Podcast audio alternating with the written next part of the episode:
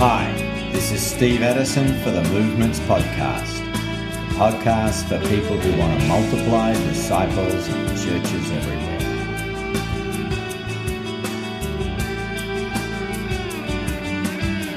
Today we talk to author and movement catalyst Steve Smith about what it will take to finish the task.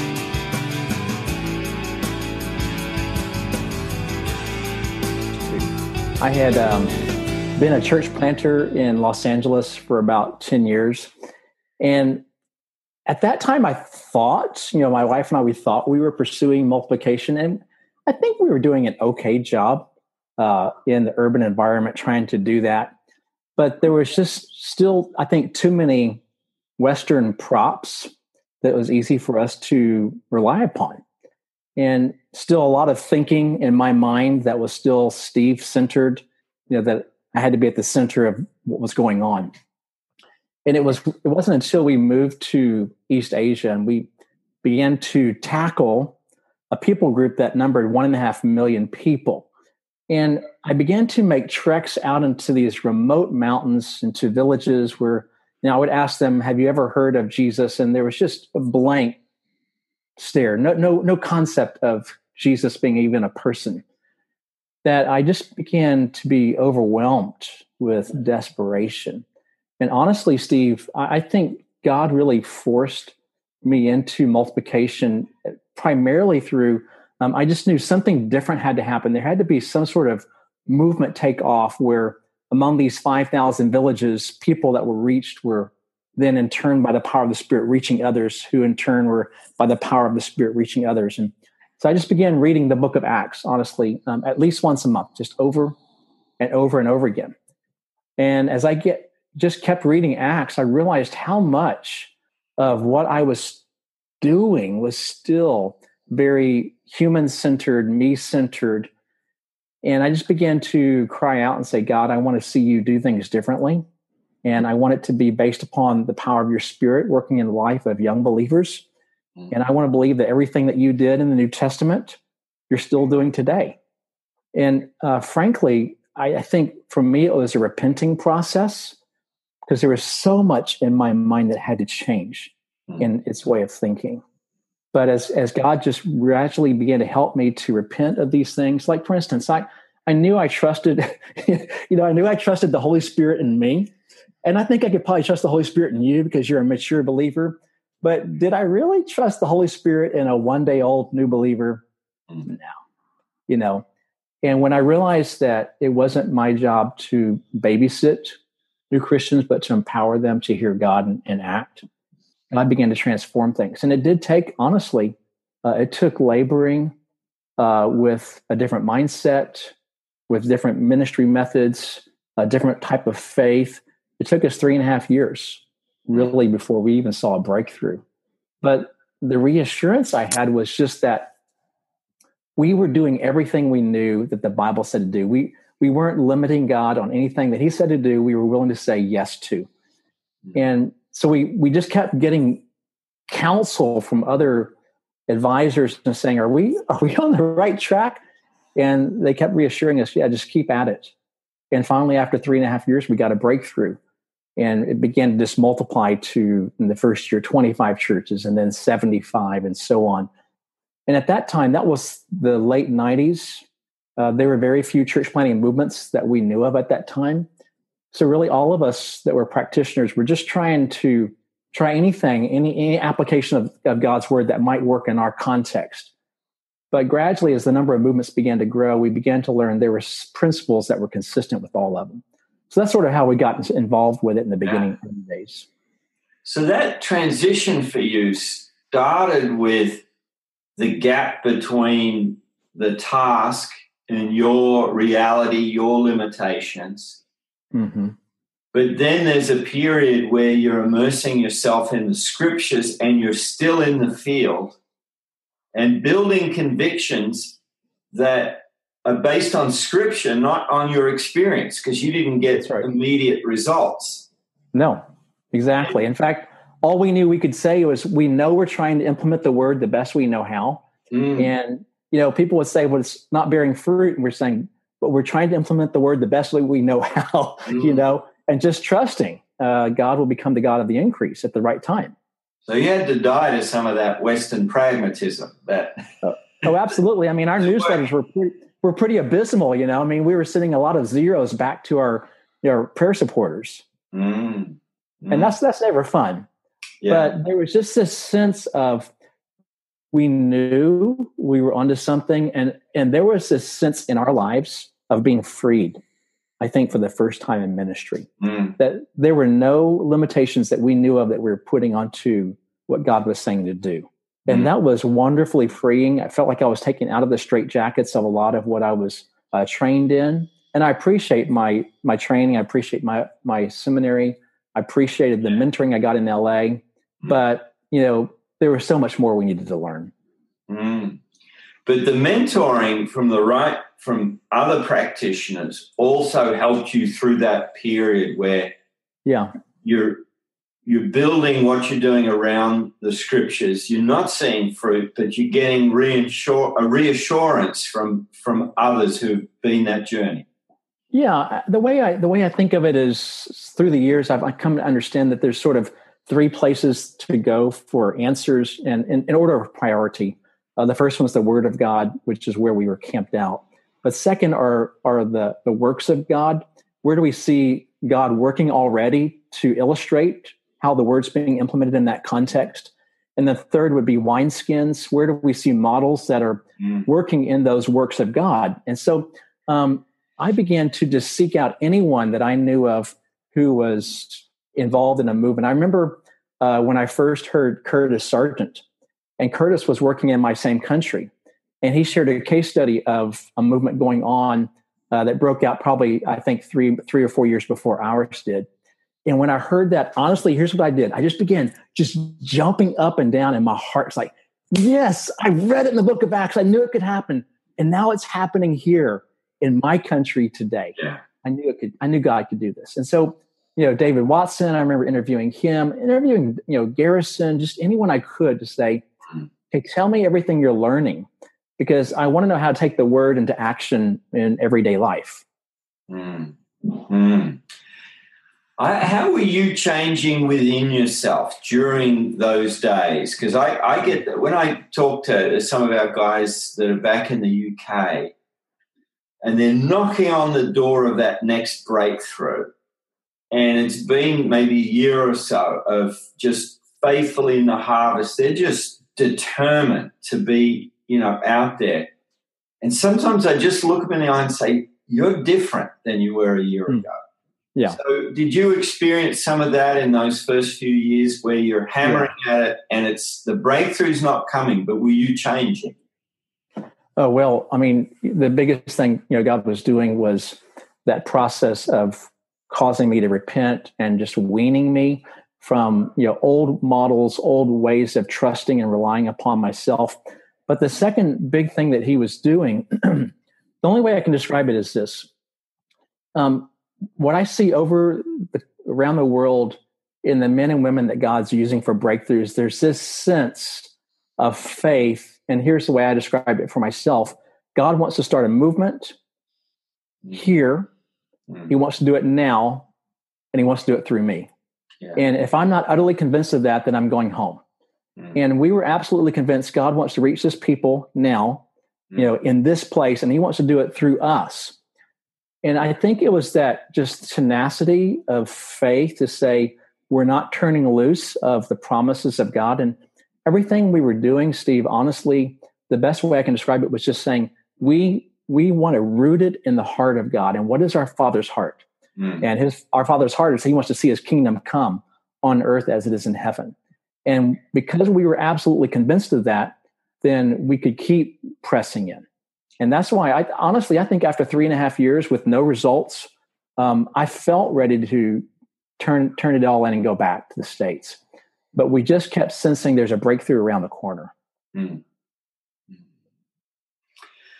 Well, Steve, um, since then, God's broadened your ministry and you've helped a lot of people uh, over that threshold that you, you talked about. Um, and uh, in recent times, though, you've you've faced some some big challenges personally. I'm sure people would would love just to hear how you're doing and how they can be praying for you. Well, yeah, thanks. Um, you know, yeah, this has been very interesting. Um, my son um, was praying for us early on in this cancer journey we've been on in the last six months. Uh, he he was praying and said, "Dad, uh, Father, thank you that this is uh, Jesus's great commission, not Dad's."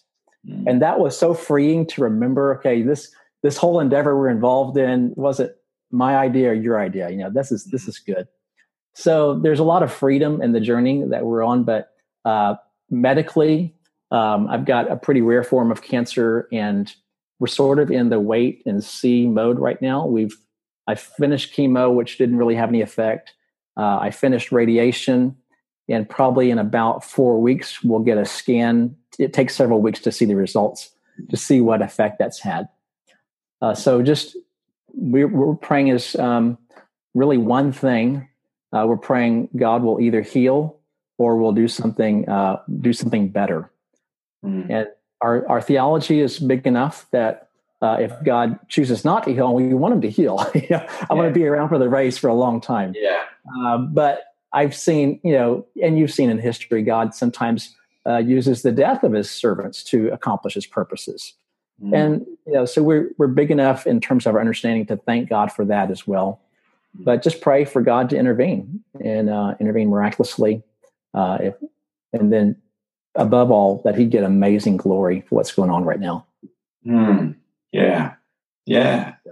But in the midst of all this, Steve, I I've been surprised to see um, you don't seem to have slowed down. No, uh, you know, one of my life verses is what Jesus uh, said about Jesus' zeal for God's house consumed him. And so, um, my goal in life is not to burn out, but to sort of flame out at the right time. And um, if anything, I think that the cancer journey has really caused me uh, to do what Moses did in Psalm 90, verse 12, where he, Moses was praying. He says, um, teach us to number our days that we may present to you a heart of wisdom. And I think just um, knowing we can't even count on next year, uh, can't count on next month, mm. has really forced Laura and me to savor each day. Yeah. And for me to say, okay, today, uh, what's the most important thing I can give my time to? And then you know, asking sort of, you know, longer term questions. Okay, if there's only a few things that I can accomplish in the next few months or years, uh, what would it be? And it really has helped us crystallize our focus. And an interesting thing, Steve, um, I recently wrote an article uh, for Mission Frontiers, and it's just sort of like 20 life lessons that God's been teaching me through this. And the first thing that came out of all of this was nothing's changed. The, the, the, the belief that we have that God wants to start movements here and now uh, is stronger than ever. And I think what God's been doing through this whole journey is saying, you know, the 650 plus movements we know of around the world today, uh, that's what He wants to be the norm on every continent. And yeah. so rather than pulling back and saying, okay, reevaluate, give your life to the most important things, He's been saying, that's what you have been giving your life to, and don't let up. Yeah. And well, one of those projects, I guess, um, in some ways might have been begun in those years of studying Acts uh, in East Asia. It's uh, your latest book. Mm-hmm. Um, and why don't you tell us a bit about, um, yeah, about the book and, yeah. and, help us understand the key sure. Well, the, the book's called Spirit Walk. And um, the, the, the big thing is I, I was doing a lot of training in quite a number of countries and what I find in every church planting movement is there's three basic components that have to be in place. And there's a lot of subsets within that, but three broad categories. Uh, first of all, there's got to be a spiritual posture of we're submitting ourselves to what's on our Father's heart. We're in prayer. We're abiding in Christ, following His Spirit, and we're willing to pay the price to see God's vision fulfilled. So there's a spiritual posture of our lives mm. and the lives of the believers within the movement. Second, there's this simple path that everyone can walk down. So I want to have a path that uh, a one day old, a one week old, a one month old believer can follow. And we thought we think of things like the four fields or the five parts of a CPM, you know, entry, evangelism, discipleship, church formation, leadership development. But all of these are a path that's simple enough that an average believer uh, can implement them. So that that's why we get to multiplication, mm. is they can train others to do the same thing as well as live it themselves. And then the third big area is, you know, there's there's there's a spiritual posture, there's this simple path that we can teach, but then there's a reproducing discipleship process week by week. How do I interact with disciples to take that path and that spiritual posture and make that a reality in their lives where they can take time to look back and evaluate? They can take time to receive something new from our Father this week and then take time to look ahead uh, to say, how will I implement and pass this on? Mm. Here's, here's the thing I was finding, Steve. I was finding so many, uh, especially young CPM practitioners, that was so excited to find a path for CPM. They were so ex- excited to find a, a process for discipling people. And we were assuming that the spiritual posture was in place. Mm. And as I began to talk to just practitioner after practitioner, asking about spiritual life, uh, spiritual formation, all of these things, I began to realize there was a great um, illiteracy, really a spiritual amnesia to understand what does it mean for an average evangelical follower of Jesus to walk by the Spirit of God day by day. And what I when I do when I when I walk you know disciples through a study of Paul's three journeys, everyone always almost the first thing they always say is a lesson I've learned is they they were led by the Spirit. But when I began to talk with people I was training about being led by the Spirit, there was sort of like this blank look. Yeah. So what I began to do is really beef up a lot of my training to say, what does the Bible say about being led by the Spirit daily, being filled with Him over and over again? Because I found a lot of us were, you know, we were being, uh, we were nervous about these extremes that we hear out there about being filled with the Spirit. But really, it should be normative. It, the Spirit walk should be what all of us walk out every day. Mm-hmm. So that's what really this this was all about. Was I just began to do this with you know thousands of, of missionaries and church planters and pastors, and I began to see a change in their ministries. Uh, because if you have you know the simple plan and you have a discipleship process, but it's lacking the spiritual dynamic, it's just mechanics. Yes, it doesn't get you anywhere. Yes, and I wanted to take us back to the spiritual roots of this. And I just tell you, um, one brother commented to me in his work, he said, you know, two things have happened. One, I'm more fruitful in my ministry. But second, he said, I found that the fruit of the Spirit has finally become effortless. Yeah. He said, for years I pursued the fruit of the Spirit, love, joy, peace, patience, etc., without pursuing the source, which was the Holy Spirit himself. He said, once I began to pursue the source, which is the Holy Spirit on a daily basis, then I found that the fruit of the Spirit became a natural result of my life.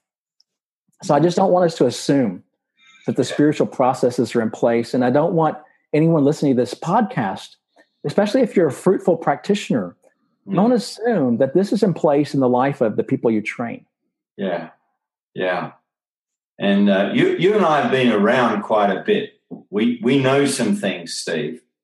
And uh, one thing for sure is if you don't attend to that whole life in the Holy Spirit and, and the presence of God, and, and you're going to run out of gas sooner or later. Exactly right. Whatever ministry exactly. you're in, you're going to hit a wall, and uh, you really will. Yeah, your ministry will plateau, and and and you're you're you're you're gonna you're gonna be out for the count. Mm. Uh, so this is so true. Uh, the, here's the cool thing: is I found that uh, the message of walking in the Spirit has been uh, wonderfully refreshing because uh, one guy said to me this he said uh, we always hear you know pastors say you know be filled with the spirit but there's never clarity on how do i do that and finally i think i understand biblically what to do mm. and one thing i want to make really clear is um, what i talk about in the book is not a, a one two three step process mm. um, if being filled with the spirit is really being filled with the spirit of the holy god mm-hmm. then it's his prerogative to do that. And what this book's all about is really how do I posture myself to receive from God and humble myself before Him so that He will show up on a daily basis in my life. Mm. Great, great. Well, one of the other major, I guess it's your major project now, is completing the task. It's yeah. Matthew 24 14. Tell us a bit about that project. Well, um, you know, I've had this on my heart for years, um, really, ever since the early 2000s. Uh, and you've been at some of these meetings where we would try to gather uh, different movement practitioners and trainers from around the world and just say, okay, what do we what do we know of what God's doing? Where are movements? You know, honestly, I think in about uh, 2003, uh, I, I knew of about 30, I would say, mm. movements. Um, and I didn't know all of them, but that's the ones I knew of. Um, in 2008, we were counting probably about uh, 80. Uh, at the beginning of last year, we we thought in the global community, we thought there were maybe 200 of these movements. And now through just some amazing collaboration, which I'll come to in just a moment, you know, we're we're tracking at least 652, what we call uh, stage five CPM. Stage five simply means we've got multiple streams of fourth plus generation churches multiplying, uh, and it's consistent. So, what burden God burdened in my heart was to say, okay, we know we need to reach all of the remaining people groups of this world. That's Matthew 24, 14 uh, this gospel of the kingdom will be preached in the whole world as a testimony to all the ethne, and then the end will come. So we want every unreached people, we want every unreached place mm-hmm. engaged with the gospel. But the problem was uh, a lot of our church planting efforts actually fight against movement uh, strategies. Uh, they're so they're so opposite focused that it would be a miracle if a movement ever emerged because they're cumbersome wineskins but there were enough movements emerging that we said, could we begin to get together the movement practitioners to say, what would it take to not only reach the unreached, but do it effectively uh, through CPM, DMM strategies? And then, third, what would happen if we did so with urgency? Mm. So last year, um, uh, I gathered with a colleague of mine, Stan Parks, um, about 60 practitioners in two different locations. And these were either CEOs or network leaders that are part of organizations or church planting networks committed to, to two things. They were committed to reaching the unreached. They were committed to doing it through movements. And we just began to wait on God for uh, two days and say, God, uh, what would happen if we began to collaborate together and said, we want to do this with urgency? And both groups, independently of each other, we said, God, give us a date that we, would be one of those Psalm 90, verse 12 days, you know, numbering our days, that we would say we would have to really gird up, you know, the loins of our lives to run uh, with renewed sacrifice to accomplish this. And, and God put on our hearts 2025, uh, basically seven and a half, eight years, just to say, not that we want to have a movement in every unreached people group and every unreached place, mm. but we at least want to see every unreached place engaged with an effective CPM strategy. Mm-hmm. And we began to talk with the group and pray and say, okay, then what would we what would we call ourselves? And we're just like, well, why don't we just call ourselves 2414? And what emerged from that was not an organization because there's everyone's got their organizational identity. We didn't want to work on that. We just said, what would happen if we began to collaborate as a movement of organizations, CPM networks, churches, and so on? And that's what emerged from this. Um, basically 2414 is a movement of people that are collect, connected uh, committed to four things they're committed to reaching the unreached they're committed to doing so through movements mm-hmm. they're committed to doing it so with urgent sacrifice uh, so we're aiming for 2025 and then fourth they're willing to collaborate together now here's where something very cool has arisen that we were unaware of uh, we've begun to get collaborations and information from networks that were so deep underground mm-hmm. that only one or two outsiders knew of these movements going on. For but security, now, for security, security issues, location, the movement from too much interference. Absolutely, you know, it's it's it's all of the above plus more. I mean, some of these, if I mentioned where they were, mm. uh, it'd be instant, you know, lockdown by the government. Yeah. But that's how we began to arrive at this 652 number was guys uh, mm. within those movements saying, I'm willing to, willing to take a risk because we were, we would have practitioners, let's say in some place like Central Asia, who would say, we don't know of any movements going on in Central Asia. Mm. Well, the best way to get a movement started is to get someone to walk side by side with another movement in the same context. And as we begin to collaborate, we realize no, there are movements in places like Central Asia, in the Arabian Peninsula, and you know, all throughout the world. In fact, there's no worldview, there's no there's no continent uh, without a movement that's representative among them. So this is very cool, and I just believe what we're seeing is as a growing movement of organizations, practitioners, churches, and networks that are saying we're going to finish this thing by the power of God's Spirit, no matter what it costs us. And one movement has said, we're happy to work with you as long as you're willing to say, answer one question Are you willing to die to work in this place? And if you are, then we'll collaborate with you. But if not, we don't really have time. Yeah. And I think that's the spirit of what God's raising up in 2414. Mm. So people who are listening and their, their hearts are also lit up with inspiration for this? What's what's the best way to, um, I guess, to track with 2014, yeah. 2414, or get involved in some way? Um, what's what's the best thing? Best thing is just go to 2414now.net, mm-hmm. 2414now.net, and uh, there's a lot of ways to get involved. Uh, the biggest thing I think that we're seeing is God starting to network people together that didn't know uh, they existed together mm-hmm. and starting to build collaborations.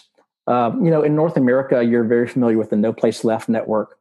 One of the strengths that, that that network's had is we can almost always find some practitioner in a locale in North America that's mm-hmm. not too far from you, one, 200 miles away from you, that we can connect you to. Now, think about if we can take that globally. And that's what's happening. So, mm-hmm. guys that are working in contexts and they're frustrated, they're like I was mm. you know, for three and a half years, bumping up against these walls. I think now we can save them some time because there are already some good models. There's a good spirit of sacrifice, there's strong vision uh, and precedent in their context for movements that they can learn from. Mm. And, and creating partnerships to say, hey, would you come from your movement into my backyard and bring a few of those hot coals from that fire there? Mm. And let's just spend a month or two together and see if we can't generate a new fire here. And then you're welcome to go back and I'll keep tending this fire. A lot of that's starting to happen now. And it's very, very exciting. Mm-hmm. Steve, when when you think of this this vision of uh, 2414 and um, the sort of people that God is looking for to finish the task, um, what what would you say? What what are the sort of men and women that that God's going to call to partner together to get the job done? I, I think He's calling hungry, just really spiritually hungry people um, who've known uh, He wants to do something greater. You know, they they know in John where Jesus says, "You'll do greater works." Uh, they have a burden for lostness, but they just maybe don't know that the best way to begin approaching lostness uh, in a radical biblical way. I think God's looking for such people. And one thing that's always struck my heart is in Matthew 11, uh, where Jesus says, you know, the kingdom of God has advanced violently and violent men take it by force. And I think that's actually not a bad thing because if you look at Matthew 4 through 10, where he says, from the days of John the Baptist until now, the violent men take it by force. What he's referring to are the people like uh, the centurion who came and knelt before Jesus and shouldn't have done that, a leper who you know pushed past the crowds to hold onto the feet of Jesus, a woman you know with the issue of blood who you know elbows her way through a crowd to get to him, uh, just people after people that were desperate, hungry, violent to see God do something bigger than they had encountered before. That's the type of people God's raising up. There's there's no personality profile that you can point to. Uh, there's there's no one set of characteristics except that these are men and women that are hungry for God and they're hungry to see God work. And they're willing to live in faith to say, if that's what you're saying, then the answer is always yes. And I feel like that's the big, you know, one thing I see in every movement leader around the world. As I said earlier, they believe God wants to, to do it here, now, through me. And they're not going to turn loose of that. There's a tenacity to say, I believe God wants to do that here. And I'm going to keep praying the Lord's Prayer. You know, God, cause your name to be hallowed, cause your kingdom to come, cause your will to be done here on earth as it is in heaven. And I'm not turning loose of that until you show up in power.